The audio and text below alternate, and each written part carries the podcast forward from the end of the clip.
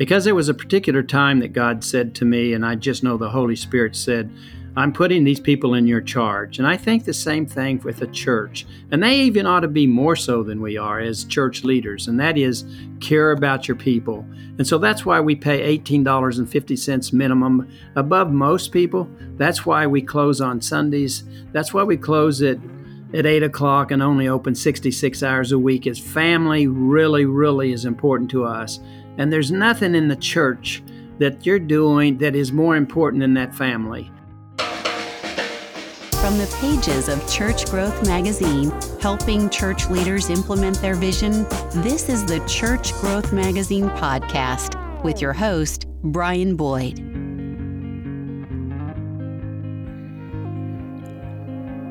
Welcome to Church Growth Magazine, the monthly digital publication to help church leaders implement vision and reach communities to fulfill the Great Commission.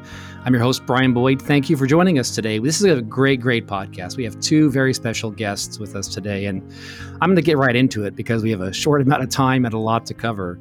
Um, today, we're joined by David Green and Bill High, uh, who are co authors of a brand new book called Leadership Not by the Book. Let me tell you about Bill and David for a second, and then I'll have them say hi. Um, Bill uh, is the uh, founder and chief executive officer for Vyne Legacy. That's Vyne, V Y N E. And he also serves as the executive chairman and founder of the Signatry, which is a global Christian foundation. Um, if you want to know more about Vyne Legacy, you can visit vynelegacy.com. That's V Y N E legacy.com. And right next to him is uh, David Green, who uh, founded Hobby Lobby in August of 72 with, with uh, a very small 600 square feet. And currently, as of 2022, they employ 50,000 employees, uh, 1,000 locations, uh, opening, I think, 40 every year. And, uh, and uh, David and his family are stewards of Hobby Lobby. Is that that's the correct terminology, David? I believe that's correct. Yeah, that's right. what we like and um, and David and and Bill worked together on the new book, uh, Leadership Not by the Book, which is available everywhere. you can buy a book on August August eighteenth. Excuse me, October eighteenth. And also, their podcast, the Leadership Not by the Book co- podcast, is available now everywhere you can find your favorite podcast. So, anyway, welcome, David and Bill, to the Church Growth Magazine podcast. It's good Thanks to be here with you. Well, we're happy you're here. So, we want to talk about leadership and we want to talk about your book. But first, I'd like to get to to the main church of church, the main point of Church Growth Magazine, which is church growth. So, David, let me ask you this: Hobby Lobby stores are huge, and yet they're very warm and welcoming. Churches are not stores, but do have a top. But do you have a top ten list of what makes people comfortable as they walk through the doors that could apply to churches as well? Like, how do we get people to have that same warm, welcoming feeling when they enter a church as they do entering one of your stores? Yeah, I don't know that I've ever put that top 10 together, but I can certainly think of things that uh, I want to happen when someone comes into one of our stores.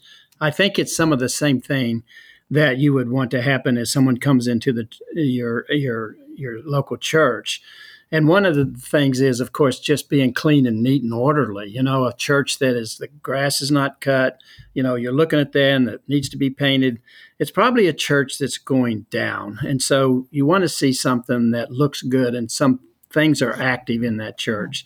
So some of those things like that, we would think the same way in a business. We want to make sure people come in. We have great music, Christian music that they can hear. The store looks great. People are friendly. What they're greeted when they come into the stores, and that's what we feel like. That probably I haven't made this comparison, but it seems like there is a lot of comparison there as far as what someone would want in a local church. You know, part of what you do in your stores too, uh, David, is is you work in the community. You have a lot of community that comes in. Bill, let me ask you this. Are there tactics of community outreach that a Hobby Lobby would employ today that a church should do to reach its own community? You know, one of the things that I think Hobby Lobby's done really well is they they know their customer, they understand their customer, and so first and foremost, what I've always learned from David is they run a great store. Now, David says that they run one store about 900 times or 985 times, I think it is. And so if you make that place a great place, that's your first and foremost uh, community outreach as a great way to start. Do you think churches do that today, David? You know, I think uh, it surely varies. I certainly know churches that really are connected. Our local church is. We bring in people from the homeless shelters. We do um, a lot of things that really wants to connect us to the, the community. But I don't know that all churches do that by any means, but I really think it's good for us to reach out, just as Christ would reach out. I believe he would reach out uh, to uh, those that are that are on the street, so to speak. And so, yeah, uh, hopefully we all do that. I'm not sure that's the case.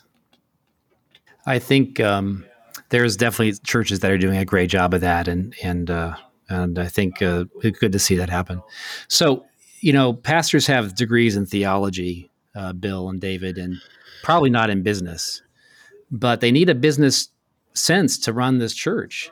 Are there basics of business that you think a pastor or a leader listening to this podcast should should go get? Is there is there other education they should receive to do a better job of running their church? Yeah, I think the thing that that we all should do is learn from one another. You know, what's working? Who? Not that we're all going to do the same. I don't think God has called us to all be the same, but sometimes there are some same principles that will work in terms of business. Um, so I think it's important for us as a church leader to know what does work, and uh, that's what we do at Hobby Lobby. We're we're in our competitors' place almost every week. What are they doing? And a lot of times, maybe there's nine out of ten things we do better, but we're looking for that one place that they exceed us, and so we want to do what they're doing that that works for them. So I think it's really being committed to being the very, very best at what you can do. For us, it's to make money to give to missions, but to a church, it's to see people come to know Christ. Yeah, Brock. Brian, I'd like to jump in here a minute because one of the things that you know that we host these leader events at Hobby right. Lobby with David and the family. And one of the themes, of course, in the book is this idea that God's the owner, you're not. The, the scriptures are really clear that God's the owner of everything. And that principle, by the way, would be easy just to interpret as something that applies to a business but it applies to the local church. In fact, we we had uh, some church leaders in here a while back, and one of the pastors came up to me and he said, "Man, I, I never really thought about the fact that this was God's church, not mine. In fact, he, this guy had been a key part of building this church. And sometimes I think that it's even worse in the church world where we think this this organization's mine, and that's why you see these succession fights and the inability for senior leaders to leave because they think they own it. But if we're just the steward of a ministry, that is one of the first big breakthroughs. And then I think the other recognition is that when you realize you're just a steward, you develop a long term mindset. And again, this is one of the principles in the book. It's the idea that, man, we want to build something that's going to last for 150 years. And those kind of mindsets cause you to put in place leadership structures that allow organizations to live beyond the founder. Right. You know, in that leadership structure, Bill, a lot of churches depend on volunteers. Um, I've heard them. I've heard. I've heard other churches call them servant leaders, for instance. Um, so in essence, you're running an HR organization as well, right? Are there any any uh, tips with all the employees that both of you have had with your different companies over the years? What would you offer to the church leader to to have a, a supporting organization that that works well? You know, I think the most most important part here is for them to know that you really care about them. And that's what we do with our employees. And I think that's one of the reasons God has blessed us. Because there was a particular time that God said to me, and I just know the Holy Spirit said, I'm putting these people in your charge. And I think the same thing with a church. And they even ought to be more so than we are as church leaders. And that is care about your people. And so that's why we pay $18.50 minimum above most people that's why we close on Sundays. That's why we close at at eight o'clock and only open 66 hours a week is family really, really is important to us. And there's nothing in the church that you're doing that is more important than that family. So we want to make sure. In fact, we tell people and our leaders that, you know, the easiest thing for you to do is to be successful at your business or to be a successful pastor for that matter. That's the easiest thing. But the hardest thing is for you to have a great marriage. The hardest yeah. thing is for you to have children that learn love the Lord and serves the Lord. So we want to guide our people in such a way that they know we care about them. And that's the thing, same thing we have to do the church and the employees. We have to care and they have to know we care about them. And that's not because we say so, that's because of all the things that we do to let them know we care. Yeah, Brian, so, one of the things, let me jump in on that one too, yeah. is I do want to say that in the ministry world, we've had a mindset that because you're in the ministry, you should pay less and receive less. And certainly we love the fact that people are passionate about their work. But man, just like David's trying to do here with people that are at minimum wage, 1850, to say, man, we want to encourage you with good fair compensation that is above and beyond because we care about you and we want to make sure that that compensation then starts to put you in a place where you can take care of your family. That's awesome. It, now we're going to get into hard question. We're going to talk about family a little more. Ready for this? Um, so many churches that I've I've interviewed where I've talked to the pastors and so forth. It's it's a family. A lot of families are involved in churches. You know, maybe uh, some of the families in the administrative office, some of the families on staff. Um, I suppose there's good, bad, and ugly of working with family. Yet, I think you've made it work, David. Um, do you like working with your family? you know, you may be surprised. We have 44 people in our family. In other words, my three kids and their 10 kids married. There's eight of them, so that's 18. And then I've got grandkids, great grandkids, so there's 44 of us. In terms of our grandkids, there's only three of them working in the business. So I think family and how you handle family is can be can wreck what you're doing. Totally, totally, totally wreck it and how you handle it. So we feel like uh, family should earn their position and that have the respect of everybody else in the business. And they're there because they get respect. They work hard. They work as hard as anybody else. But if that's not the case and you bring family into a church or a business, you can just wreck the whole thing. People are not going to support you because they feel like that you've done something just because someone's part of a family. So we've even seen universities where the the son would follow the father and it just didn't work. You don't the the people in church needs to know they don't own that church. I don't care where they started from the very beginning. We started from the very beginning borrowing $600. We do not own Hobby Lobby. God owns Hobby Lobby, and we need to be very, very careful of how we position any family member. So we suggest our family to find what God would have for them. And sometimes it's not for them to be part of the Hobby Lobby, but they're, what is God's will for your life. We do not encourage or discourage family coming into business. Although I can only I say there's only 3 of 18 gen 3s or grandkids that are part of this. But I think it's very you got to be very very very careful when you bring family into a church and a business. And a church even more so than a business. You uh, are there certain rules that you guys have applied in the Hobby Lobby corporate world that would work for for a church or a ministry? We actually have a document set up that says this is how we're going to deal with family. You can't even come into this organization till you've worked two years outside of it. When you come in, there is a committee that says this is what you make. If this is how you get fired as a family member, this is how you get promoted. A family member is seen as any other member that's out there and treated as such. There's no extra positive uh, things that they get that someone else get. And people have to see that. In fact, the family member needs to make sure they're working harder than anybody else to get that because people will see that person getting that job because they're family and that will wreck anything. Nothing can work that way. People will not accept you bringing your family and if that family is not the right person.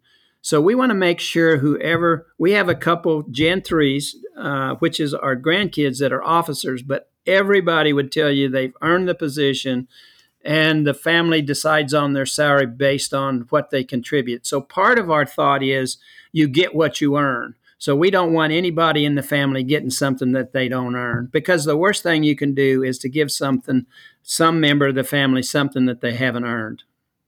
Yeah, Brian, I would underscore that is it's wise for any organization for profit or nonprofit to have a family employment policy that sets out the rules of the game by which family might join an organization. And like David mentioned, we often see that sometimes a founding pastor wants to make their son the successor, but that son or that child isn't wired with the same personality, the same gifts. So don't force it. Make the assumption that you want your kids to fulfill their calling, whatever it would be. If that is to follow, yes, if they're so equipped. But don't the David sometimes says it, the right person is more important than family. That's awesome. Um, let's switch gears slightly and talk about the role of church and business. Um, before we do that, I just want to remind our audience that we are uh, talking with Bill High and David Green, who are the co authors of the uh, new book, Leadership Not by the Book. And it has, I've read the book, it's got 12 amazing chapters, and uh, we'll talk about that in just a minute. Um, Bill, when it comes to the church and business, is there a role that the church plays in in in helping business owners, C levels, not C levels, understand their place, that, that, they're also in the mission field too. I, I heard a, a businessman tell me one time, he was a Christian businessman out of India. He said, Brian, I'm a mercenary and a missionary, he told me. He said his he, he he's a mercenary in that he runs his for-profit business, which does a certain job in India, but the profits of that go into missions work. So that's how he phrased it in India. But uh, you know, what is the role of the church and business? Can they can they work together? Oh, absolutely. I think the the uh, the big key is for the church to uh, recognize that David sometimes says it that he has an, an anointing for business, but it is to recognize the anointing of the business leader as, so sometimes we frankly hear this from the church world that the pastor's like, hey, you know, we've got the ministry here, you help us with our campaigns and just go keep doing your work. But it's the idea that that business leader has the same anointing as the the pastor does and the opportunity to steward influence over people that is just as great. In fact, the, the business leader has those people for five days a week, you know, 40 plus hours. So that stewardship and the, the recognition of that is a huge opportunity. At the same time, it is to recognize that stewardship of influence in their generosity. So it's really the both and. And so when you give that business leader, that person in business, that recognition of their key role, man, it just becomes a great part partnership for how the gospel goes out, not only in that church, but in the community at large. I know that uh, in my business world, I've had people come up to me and say, You're something different about you. There's something, I don't put a fish on my business card, uh, David and Bill, but but hopefully I run my business in a way where people see that there's something else about it. And then that, opens up the opportunity to talk about faith. So um, maybe there's opportunities like that. Yeah, I mean, um, David, they share the gospel here. I mean, uh, here at Hobby Lobby, they probably see as many people come to Christ sometimes as some churches do. Here you go. Yeah, we actually witness to our co-managers that come in when they come in here, so we're not afraid of the gospel, and we're not. Right. But we don't do it in such a way that we can get in legal trouble. We just say this is who we are, and if you want to know this person that we know, the person that light died for you, then we do that. But uh, I think I think business uh, you have to have a business savvy. Uh, I think to be a pastor because there's money involved and there's personnel involved and there's so much involved. But one of the keys I think is is is sometimes you sense that someone thinks they own that ministry and they don't. If we can say by borrowing six hundred dollars and have a company that does eight billion that we don't own this and act that way, not just say it, but live that, then I think that the church world should even be ahead of us on that. I don't care if you started that business or that church or not, you do not own it and you shouldn't treat it as, as you do. So uh, some people say, well, the businessmen give to give their kids and all this, and so we get to. Well, the really the businessman shouldn't give anything away that belongs to God, because the business belongs to God, and children that in that business should earn what they get, and the same thing should be true, even even more so. I think you have to be more careful, even in a church, than you do a business. But I think that I see a lot of times that things don't go well because the family is not necessarily respected for what they're receiving. Hey, so let's talk about the book for a second. Um, how many? What what number book is this for you, David? This is our third book. Yeah. So yeah, and you've always collaborated. Do you like collaborating with Bill? I know he's right next to you. Yeah, Bill. Bill is sitting here, and I wouldn't collaborate if without Bill because I am one of the world's best merchant. And by the way, that's because God gave me that talent, and I'm not arrogant in it. I'm arrogant for God who gave me that. But I'm not a book writer, so I thank God for Him to come alongside me and and help me uh, put some words together. So, Bill, why now? What, where did what's the impetus for um, leadership not by the book? Brian, we've been doing over the years, past 10, 12 years, been part of gathering leaders from all across the country who will come in six, eight times a year to be here at the Hobby Lobby headquarters, hear from David, the family, hear their story, their own journey of stewardship and generosity. We talk about family, legacy, and generosity.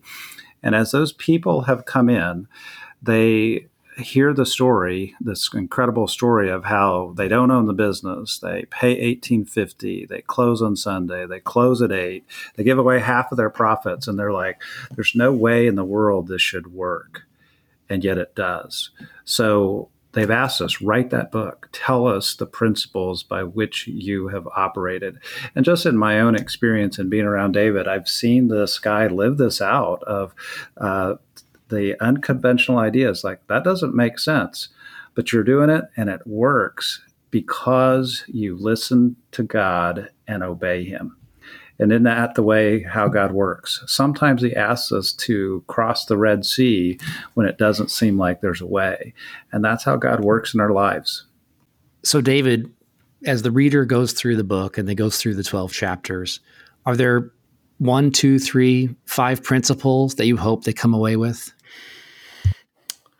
Yeah, I think so. I think I have uh, at least the first one for sure, and that is, and we've talked about it, but I don't know that I can say it enough, is that we don't own anything, that God says He owns everything.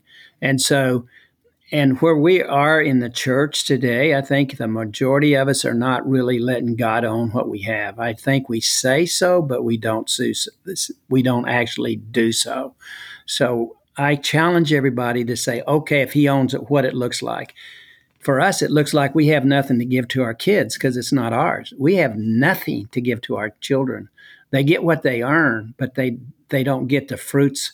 They get the fruits of their labor, but not the profits. We've never given a uh, a distribution in our life, nor will we. So I think that's number one, and number two is prayer. I think prayer is so so important to what we do, and uh, that God bless us and maybe first and foremost is your marriage and your family. If I had to even put some some something close, I was on a board on an environment where the evangelist had five kids and he left them, and he was a superstar as an evangelist.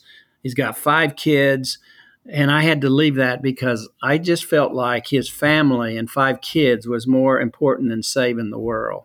So mm-hmm. family and marriage is so important. So I think that I hope I brought that in the in the uh, in the book as well. And then maybe lastly would be whatever God gives you to do. Uh, if it's pastor in a church, just do it the very best. Not to a point that I'm comfortable and everything's smooth and it's nice. No, there's people out there that need to know the Lord and how what can you do to bring more people to Christ? And so whatever your hands finds to do, the Bible says, give it all you got. How about you, Bill? Yeah, David hit on uh, a lot of the key points. The one I wanted to underscore again, though, is particularly for church leaders, I think we assume that we're praying about the work in the same way that we may say that God's the owner of everything, but then we don't ever really do anything about it. But the idea of praying about every little thing that comes your way to truly say, God, we want you to speak into this. David sometimes calls it the idea of give God the vote. Put yourself in a position where God has to show up and then hear from God and then do that.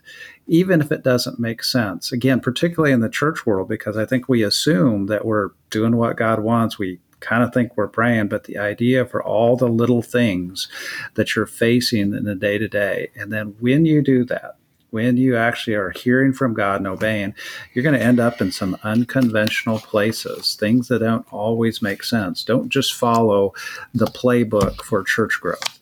What is God asking you to do? So, a year from now, what do you think is going to be the impact of this book? Do you think it's going to be measurable? Do you think there's a way to measure the success of the principles that come out of this book? Yeah, one of the things I would say again, David is has really reiterated this principle.